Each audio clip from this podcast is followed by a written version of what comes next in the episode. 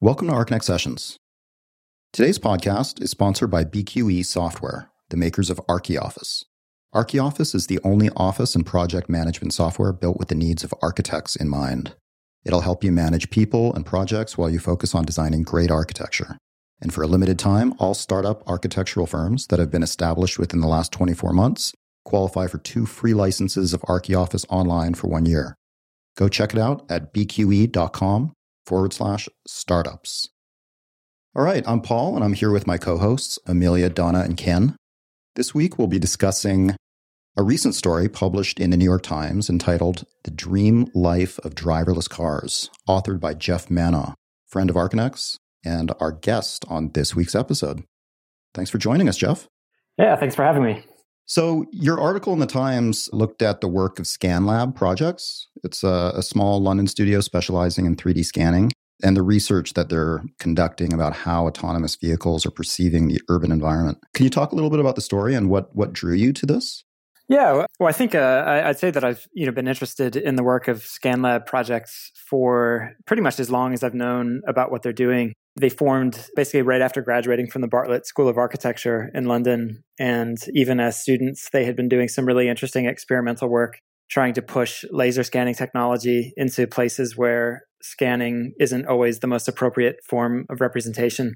And so the result of that is that you get these really interesting, sort of unanticipated scanning effects that they began to really accentuate in their work. I'm sure we can come back and talk about that in a little bit. But what really kind of drew me to the story was the learning that they were now applying these kinds of representational lessons that they had learned from laser scanning devices that they had applied elsewhere. They were now looking at how driverless cars use lidar, and so lidar is basically a, it's it's a laser based radar system. It's like visual radar, and that's one of many ways that that driverless cars use to navigate the urban environment.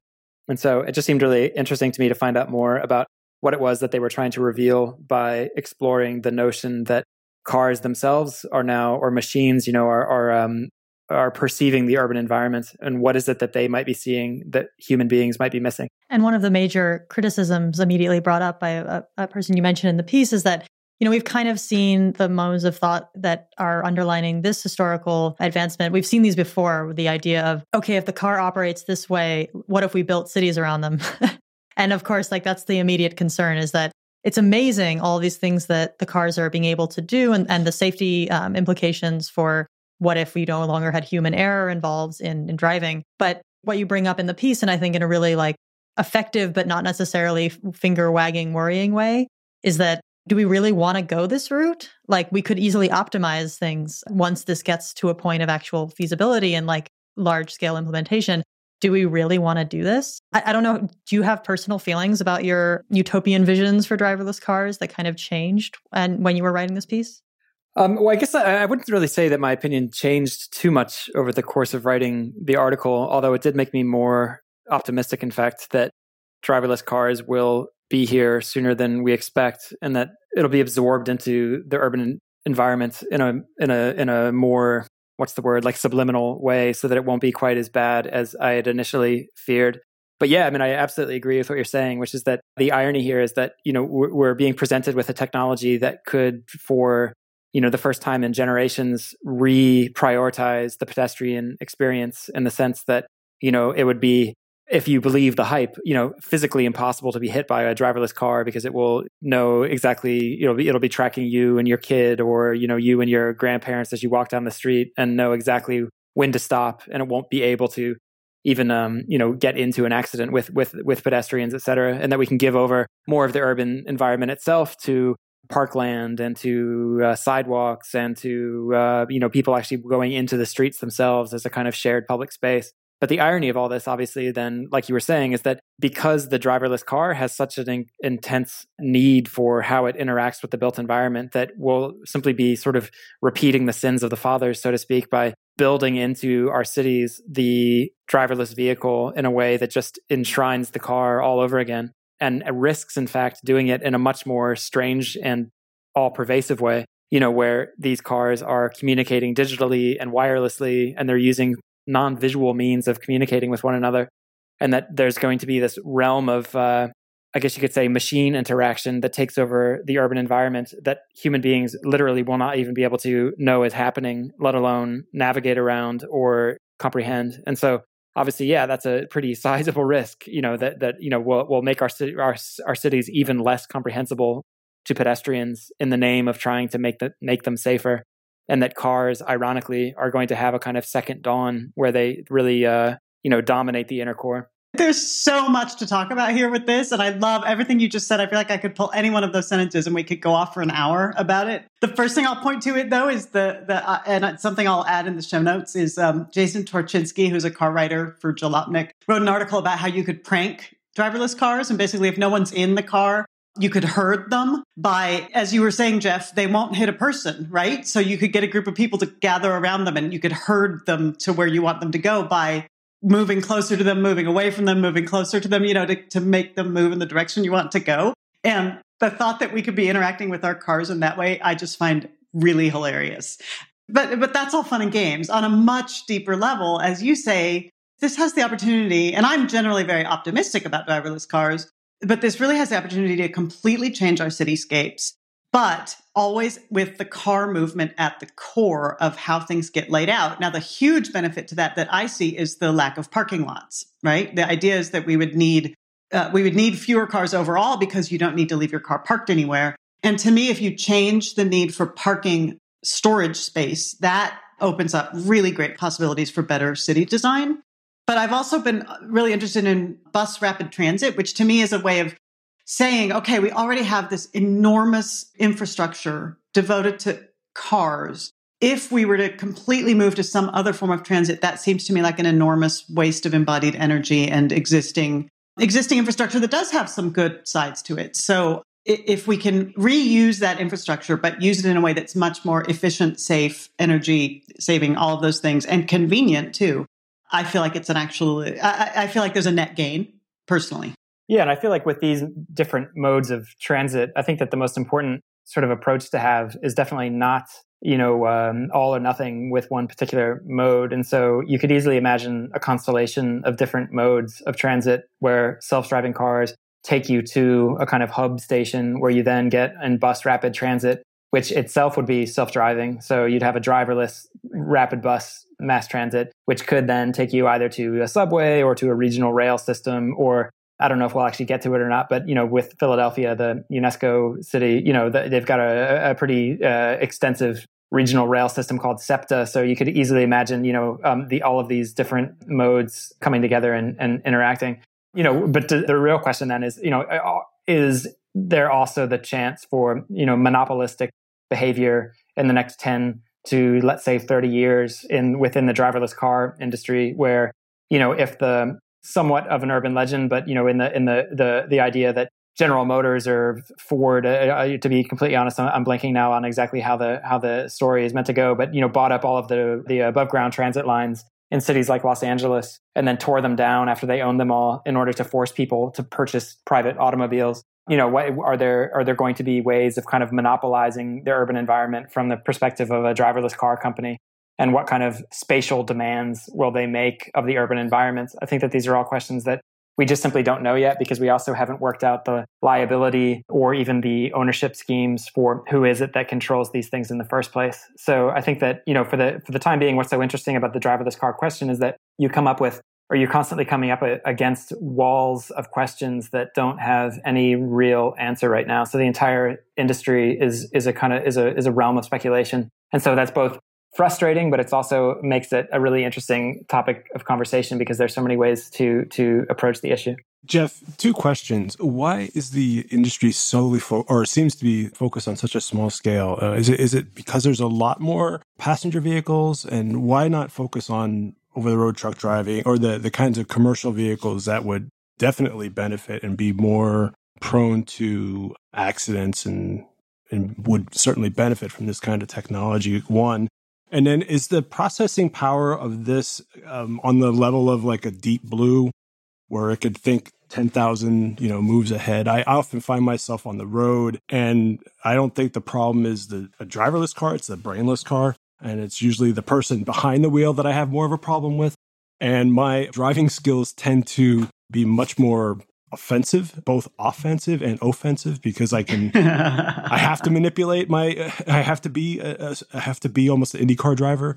So what is the what is the capability of the technology in terms of thinking ten thousand moves ahead or what have you? Well, yeah, let's. Uh, I'll, I'll take the, the the first question first. Um, well, there there is in fact actually a lot of research now into driverless trucks and driverless i guess we might even call it driverless infrastructure um, in the sense that you can if you can get this technology into the logistics chain then you can easily imagine a, a company like ups or any number of intermediary firms and corporations that are trying to get, you know, package A to location B. And if you don't need to hire a driver or if you don't need to worry about any of the various factors that go into this, you know, a driver based car system, then you can you vastly improve the kind of efficiencies of, of the delivery system.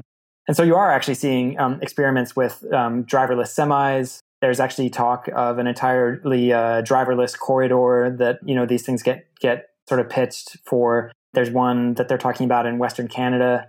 They're even looking into different kinds of highway stru- uh, infrastructure like this, even in the Los Angeles region, where you might have a driverless truck route that goes from the port of Los Angeles down in Long Beach up through the city and allows driverless semi trucks to, to deliver goods throughout the region. So I think you do see that um, aspect of, of, of the industry. Um, as far as why car companies are putting so much energy into it, I mean, one is just sort of that's where the market seems to be going. And there's a gradual transformation of the cars that we even you even see coming onto the market today. In any case so you see things with um, you know cars arrive with lane departure warnings with um, parking assist with the sort of um, emergency braking if it detects an object ahead of the car et cetera et cetera. And you're already seeing these kinds of technologies sort of being encrusted onto the the, the vehicles that we already have. And so in some ways, they're just sort of following the market. And then in the other, I guess the most uh, sort of the most obvious, I guess, answer to the question is just that the, a lot of the people that are doing this aren't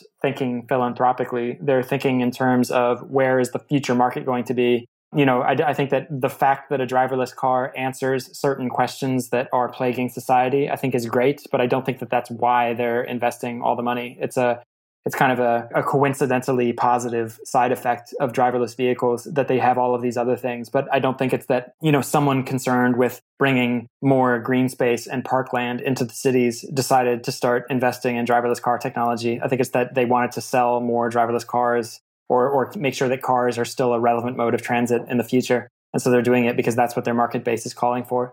And then as far as the, the capacity, I mean, it, it, really is going to continue to go up. I mean, it's almost like a Moore's law of driverless vehicles. I mean, every every year, driverless vehicles are going to have more computational power. But the interesting question there then is is is less so is, is you know is, is is not so much can we compare one car to a supercomputer or what kind of metaphor or what kind of scale could we compare it to? It's more just looking at all the very different techniques that driverless cars use to navigate. And so in some ways that brings us back to the New York Times article, which is looking at specific forms of, of perception, I guess you could say, to use that metaphorically, that these cars use, one of which is LIDAR, the, the laser based radar, which is constantly scanning the built environment and it, or, or, just the environment in general and is constantly getting visual feedback from the things that it, that it quote unquote sees. But there are also other ways, even RFID, there's uh, GPS based systems of navigation, and then there's wireless communication between the car and the other cars around it. Or even you can imagine that if you're in a driverless vehicle, your car doesn't need to see a red light or a green light. It simply ne- needs to get a wireless signal to tell it that there's an intersection approaching and that, or rather that it's approaching an intersection and that it needs to slow down or stop. But then also there's some really interesting other journalistic work that has been done, including a, a friend of mine named Alexis Madrigal, who, who wrote a, an interesting article for The Atlantic about a year ago that was looking at how Google is using cartography and figuring out ways to simultaneously embed active cartographic representations of the streetscape into each car so that each car has a kind of it's almost like a, a, super atlas of the world on on board every every car so that it knows where to turn it knows where every alley is it knows where you know every conceivable sort of you know dead end or or upcoming left hand turn is in the city. But it is also networked with other cars so that as they drive around the city they are constantly offering real time cartographic feedback. And that is being effectively what kind of massaged into that larger model. And that so the cars are constantly updating what these maps look like and how they are shared. And so even in that, um, and um, I apologize because this is a very long answer, but um, uh, you know there were there were some really interesting points that Will and Matt from ScanLAB projects made when I was interviewing them for the piece where they were talking about the fact that if we start to rely on driverless cars and their passage through the city to produce for us maps that are considered up to date of how the city operates or, or you know where the streets are and where the alleys are. What is interesting is that we're going to find that certain streets are more heavily mapped than others and that we'll have these kinds of dead zone or or almost like dark streets you might say where cars don't often drive whether it's an alley that people tend not to think of as a route between one street and another or it's simply a quiet secondary route that only the locals uh, you know are really um, used to taking and that you might find that certain streets, almost like an old country road being reabsorbed into the forest, you might find that certain streets almost digitally disappear and become these kind of remnant geographies inside the maps that these cars are using. And so, in any case, uh, it's things like that that really open up the the the the conversation to the again this realization that we really don't know all of the implications that driverless cars bring with them. And it will be really really fascinating to see more and more of these effects as as the cars begin to roll out into the environment. So it brings up a, a, a thought then uh, are they talking about occupantless cars or um, I can imagine a father wanting to control where his daughter is going to be and, and actually take control of the vehicle from from their app on their phone and say, "Well, you, I said you'd be home at midnight, and here it is at one o'clock in the morning. I'm going to redirect your vehicle back home." Is that something that conceivably that would make sense to me? Well, totally. Yeah. I mean, so, I mean, there's a couple things there. I mean, yes, they are looking at the possibility of totally occupantless vehicles. And so those would be like, uh, you could almost call them ground delivery drones. So, for example, you've ordered something from Seamless or Instacart and this little pod shows up. You know, it looks like a Google car but you know immediately what it is. You get a ping on your cell phone, you go downstairs and you pick up, you know, a hot lunch or you pick up, you know, whatever it is that you've ordered. And so, you know, you can see the logistics industry being totally revolutionized by these kinds of approaches. Also, just very sort of parenthetically, I'll mention that that also changes the notion of what it means for a building to have an address in the sense that you know addresses are basically for human beings. So if you know let's say you live at you know 16 main street and your friend lives at 22 main street but there is a shared package that is being delivered between the two of you or there's a specific location on the street that a car needs to get to similar to where you can choose where an uber is meant to pick you up if you you know when you when you choose your pickup location on the uber map but that location that that car drives to doesn't necessarily correspond to one of these numbers that human beings have given these specific buildings. And so it's interesting to imagine then that we'll have almost like a sort of a Precambrian explosion of addresses throughout the city where, you know, cars will go to very specific places in between buildings or combining certain buildings, et cetera, et cetera. But in any case, some of the interesting questions of driverless cars touch on your last question there. I mean, so you know, you could really quickly substitute, you know, it's not just a father who wants his daughter to come home at midnight. You know, maybe it's a hacker who doesn't want you to get somewhere, or maybe it's the police who want to make sure that you can't drive away from a crime that you supposedly committed. you know, or you can imagine it's the NSA that is is tracking the movement of somebody who is, you know, trying to get from Seattle to Portland after ha- having crossed the Canadian border and they can take control of the car. One of the people I interviewed in the New York Times piece is a, a really interesting professor of robotics at Carnegie Mellon University, um, this guy named Illah Nourbakhsh. And um, he's not only just a, a, font of of these kinds of things uh, and I, I, like sort of speculative ideas. Um, what's great about his job is that he, his his job literally is to just come up with insane scenarios that cars need to deal with, or that robots and other machines need to figure out a way to comprehend or react to. So he's just constantly coming up with strange narrative scenarios. But he was pointing out that, you know, let's say there is a, a collapse of a bridge in the middle of a city, or that there is a sort of pop up construction because of a water main break, some kind of unpredictable infrastructural failure has occurred. And it has not had time to percolate throughout all of the linked cartographic systems of these cars. And the driverless vehicles don't necessarily know that this is coming up in four or five blocks.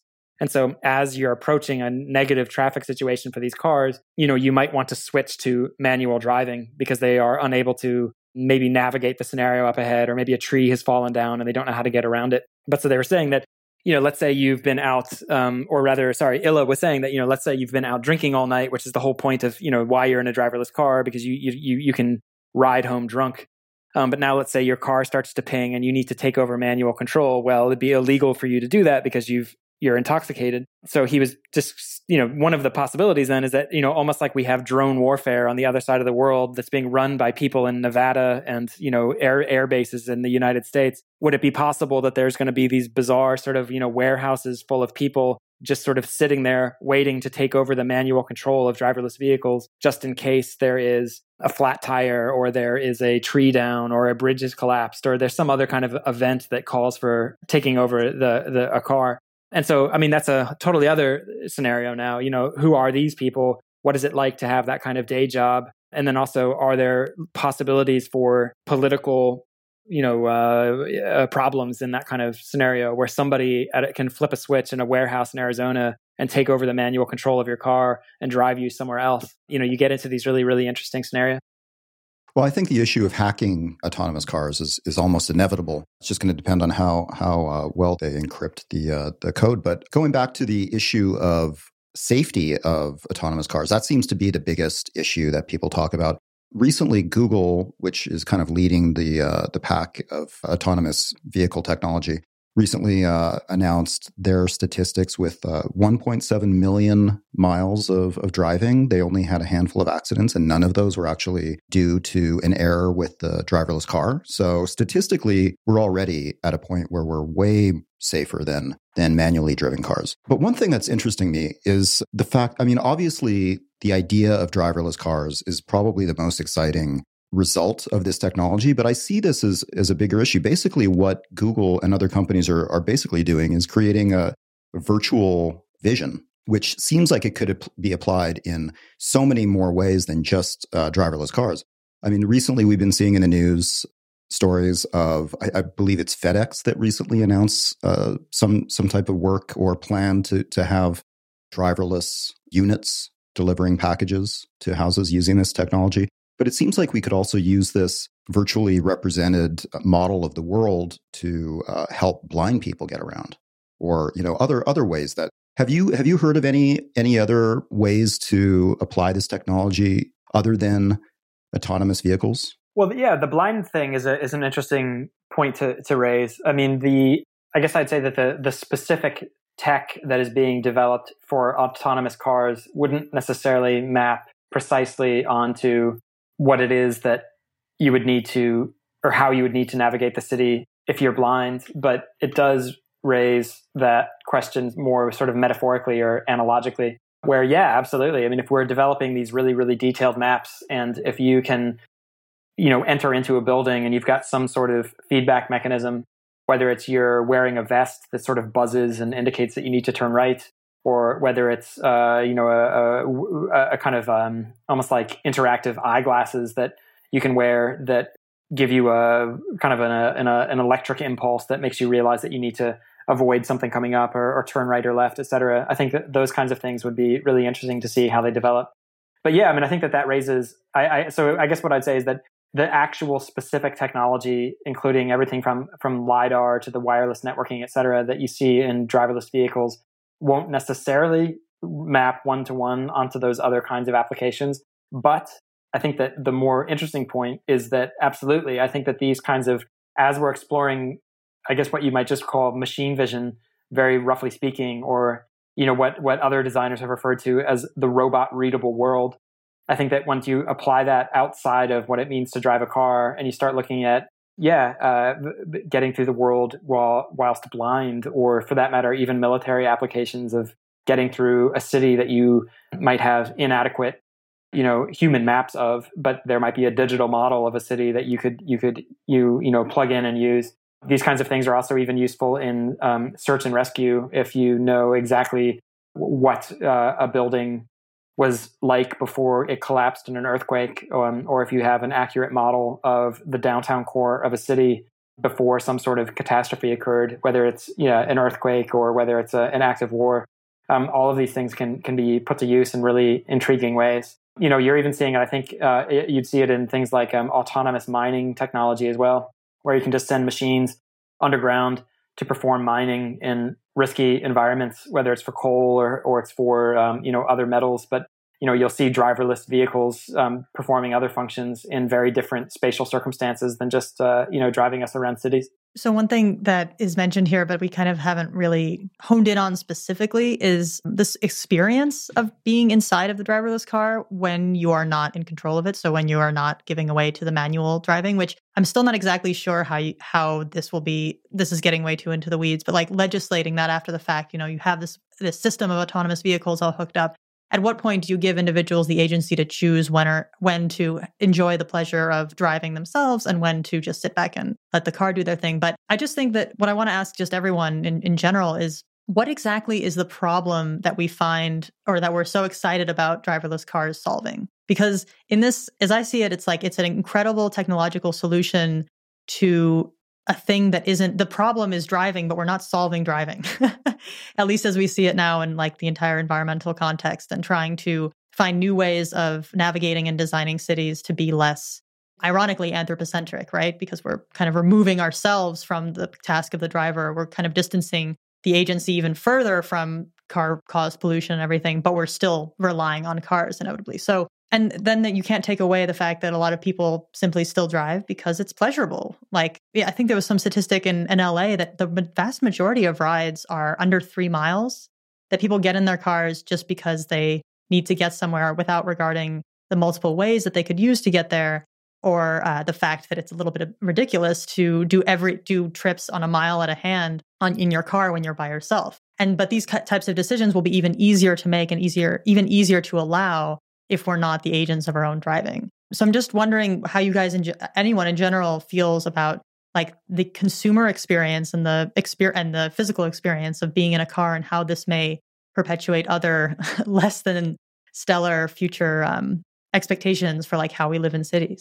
I don't really see this technology as a solution to the problem of driving. I see this I see this technology as a solution to a more efficient use of of uh, space and time and and a, a, safer a safer environment. When uh, Amelia, when you and I were at UCLA uh, looking at some of the projects for the um, the Super Studio. Oh, Craig Hyperloop, the Hyperloop, Hyperloop mm-hmm. project. Yeah. Um, there was one proposal that actually integrated autonomous pods into the Hyperloop so that you know you could technically have this autonomous pod take you around the station Theoretically, it could also take you around the city, I guess, if, if Hyperloop or some type of larger scale transit program integrated into autonomous vehicle technology um, and, and, and kind of hybridize those two types of transportation.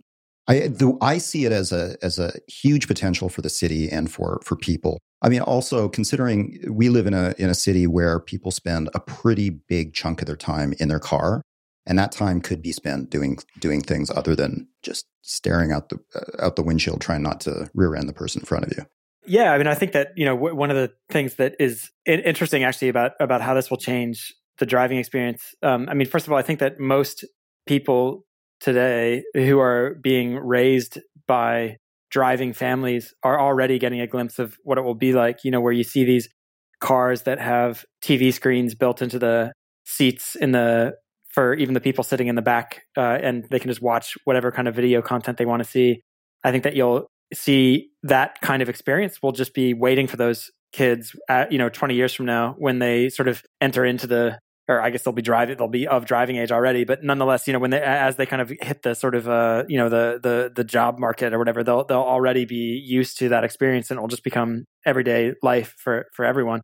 But I also think there's an interesting design opportunity here, though, which is that if you are changing what a vehicle is, and if it is no longer something where everyone needs to face forward, you know, where there are different design parameters for what it is that you're doing inside as far as distractions or you know keeping people from you know certain certain kinds of activities that would be dangerous i think that you basically can just reconsider the vehicle as it's it's just another room. And so if you start treating it as a room that simply takes you around the city you can start thinking of really interesting ways of designing that room. And so you could have, you know, whether it's by allowing people to drink, you know, so there's a kind of bar on wheels to maybe there's a library pod, maybe there's a, you know, particularly media centric one, maybe there's a kind of carpooling pod where you deliberately get in because it's more themed almost like uh, a speakeasy or a kind of club and you can speak to the other people in there But nonetheless, I think that what's interesting is that the design challenge then is that it, it will no longer feel like you're getting into a car. It'll feel like you're stepping into a small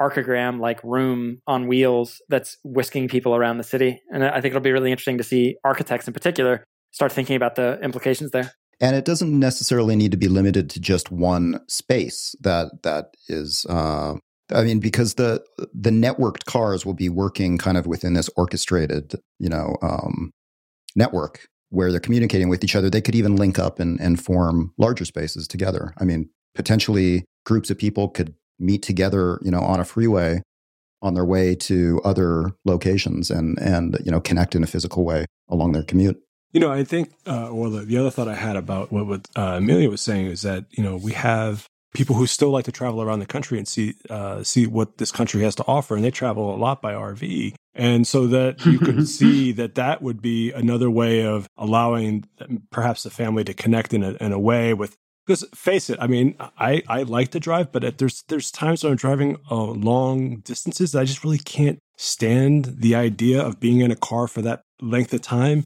And you know, like Paul was saying before, you know, there's a safety issue, so we're we're getting we already don't like being in our vehicle as it is because we're connecting with our cell phone and we're always looking down. So the idea of completely severing that uh, that umbilical cord to the steering wheel and being able to get on uh, the cell phone and kind of text our Facebook messages about where we're going seems like this would be a no brainer.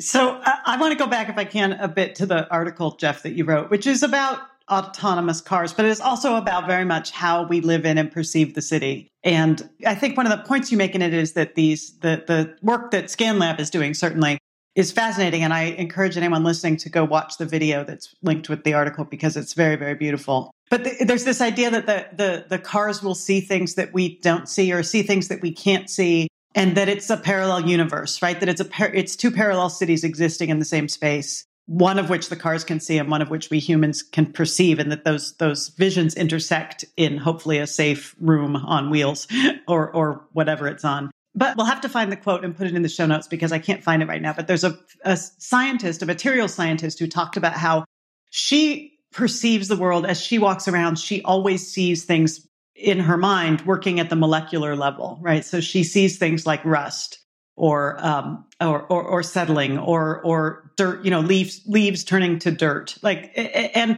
the point I guess I'm making is this this alternate parallel universe does exist already, that it's happening in our cities already, and we live within it. And as architects, hopefully we're able to harness it sometimes. I also think about urban wildlife. And so the notion of cars, autonomous cars, then becoming sort of like these, this other form of urban wildlife, you know, they're almost alive. I find it really, really beautiful in a way because it, it, it is a sort of other inhabitant that we have to learn to cohabitate with in the city. So the article really raises, I think, some beautiful notions around misreadings of things and seeing things that aren't aren't really there, but they are in fact there if you see them properly.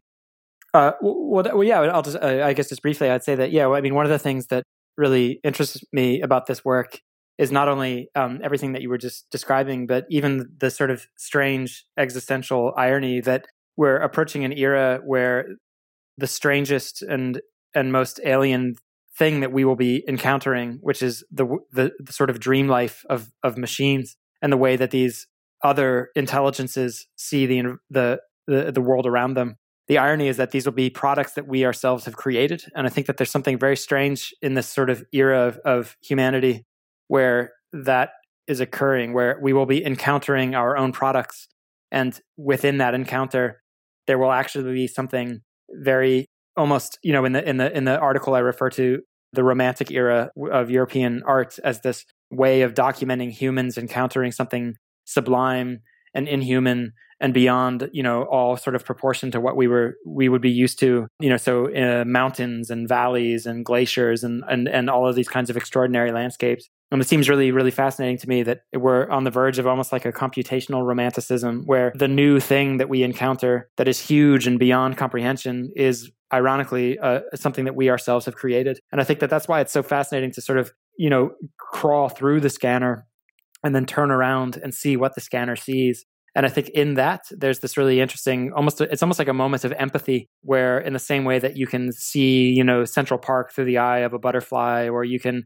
imagine how a spider sees the inside of your house, now we can sort of imagine how these machines are perceiving the environment around them. And we realize, even if you watch that video, they perceive us, you know, and you see these really um, small, kind of glitchy moments of silhouettes and those are pedestrians out walking across Tower Bridge. And I think it's really fascinating to to realize that you know in in in the context of this particular art project by ScanLAB, you know you realize that human beings are almost like the, these kind of figments of, of of of a machine's dream as it as it travels through the mm-hmm. city. And i think that that's one of the more fascinating parts of it. Geoff i thought it was so great that you went back to the romantic era but i also don't think you even need to go back that far. I mean i, I think we have things like very similar fascinations and parallels to art historical thinking insofar as like pop art movement or something um, even maybe a little bit farther back, but in uh, obsessions with material production through industrial mechanisms. So the idea of endless repetition or being able to see the slight variations in a line of seemingly identical things. I think there's like a similar kind of focus here of finding the art in the machine's representation of how we live our world, our life.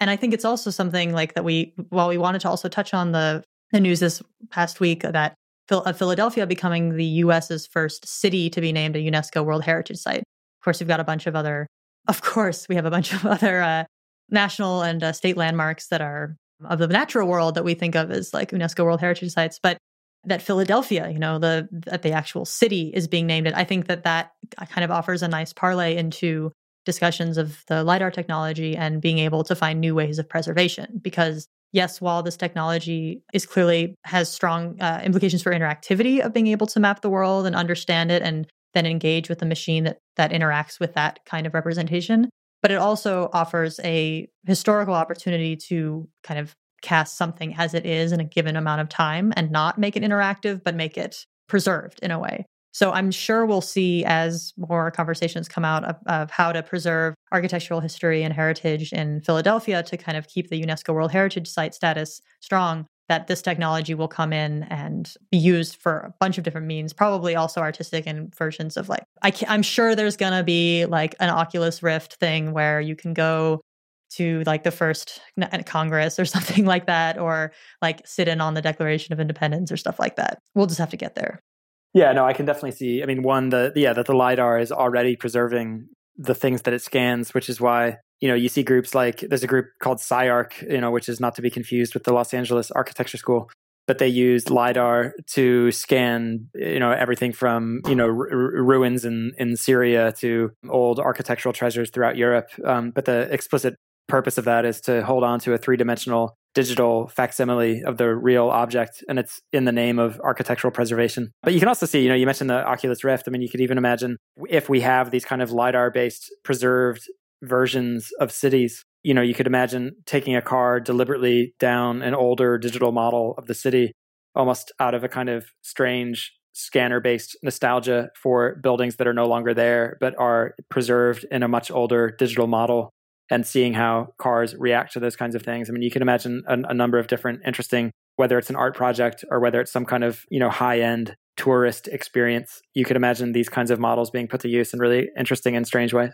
Yeah, when I think when you said that kind of that historical opportunity of using historical representations of Oculus Rift records or records of the LiDAR technology then transposed into an historical setting, I immediately thought of like someone teaching uh, learning from Las Vegas or something, and then rep- re-representing. Not that we can do this with lidar, we didn't have lidar when when the in the heyday of the Vegas Strip, but recreating that and then experiencing it in the me- in the means that it was supposed to be experienced via a car, and then leading your students down that path. And like, I guess basically all that we're we're dancing around is like we just all want to time travel and to experience these realities and these urban spaces as they were in one space or in one time and uh, it, now we're just we're getting closer to at least imagined realities of that. Um, just briefly, I know, I know that we we're, we're, we're running out of time, but uh, one of the things that I think is is is interesting, especially in some of the research that uh, the professor Nourbakhsh from uh, Carnegie Mellon mentions in the article, is that some of the things that might be designed will actually be specifically designed for lidar, and so there's the chance that we might find that we have to rethink the use of certain architectural materials because they negatively affect the navigation of vehicles relying on things like lidar where it's either it's too reflective and therefore causes navigational errors or you could imagine turning to certain materials precisely because they are better at interacting with the same scanners that the driverless cars are using. And so what will be really interesting is to imagine the flip side of all this. So, you know, taking on an architectural project where you're exploring a level of detail that can be picked up by scanners, but using certain materials that might mean that you know it's it's it's a high level of detail visible to humans but because it's surrounded by a reflective material it's it's invisible to lidar. What would that building look like? You know why would we des- design things like that? Um, you know what are the opportunities for architects to think through materials to think through detail and ornament and to even to think through the the very use of the architectural facade when it's no longer human beings looking at that building. And I think that that level of design is actually is, is another one of these things where we just literally don't know what's going to happen, and it, it opens up a whole series of design briefs that I think will be really exciting to watch unfold over the next decade or two. Geoff, do you have any uh, specific predictions of how this technology will affect the our urban environment and our um, architectural environment beyond what we've discussed in regards to uh, you know, less parking space and, you know, maybe uh, um, a different kind of network of roads in, in our cities?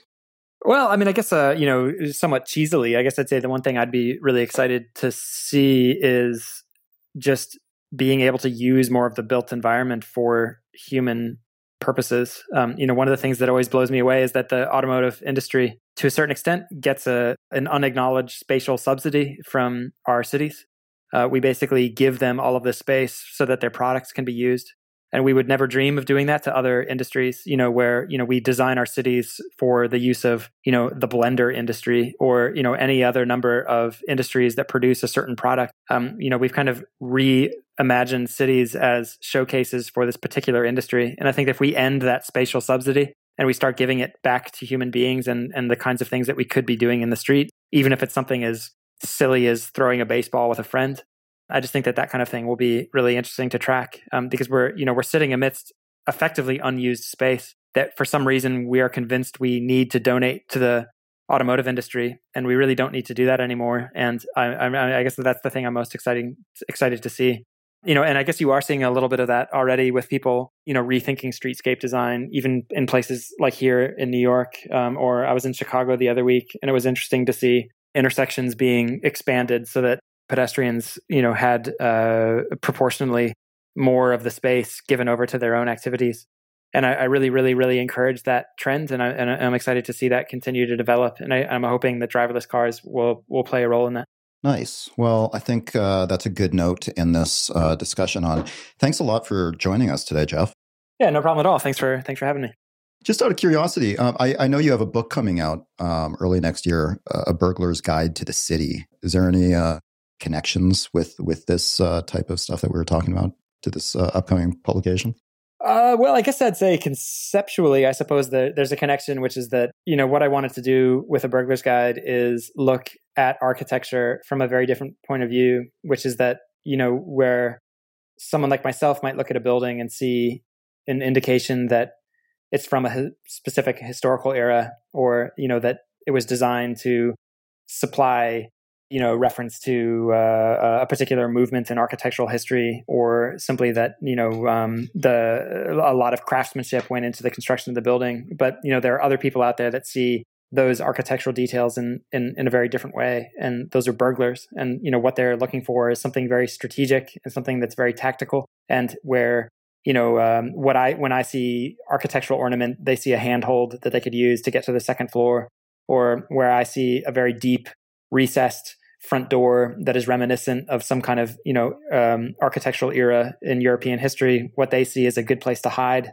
and if you really kind of take that insight up in scale, you start realizing that there's a way of looking at the built environment through the eyes of criminals and the people who track them. That really kind of changes your attitude towards buildings in general. And so, if we're talking about looking at the city through the eyes of driverless vehicles, I, I, guess you could say that the book is just an attempt to look at our cities through the eyes of criminals, and to and where you see opportunities and and vulnerabilities where you might not have normally perceived them. Very interesting. Very cool. Well, thank you very much, and uh, we hope you can join us again on an upcoming episode. All right, cool. Yeah, I'd love it. That'd be great. Thanks for having me again. I appreciate it. Thanks, Geoff. Nice having you. All right. Well, that's our show, number 43, third of the, our second season. Thanks for joining us. And if you have any questions, comments, or suggestions about our podcast, you can reach us on Twitter at our new Twitter account, Arch Sessions. That's A R C H Sessions, or with hashtag Archinect Sessions.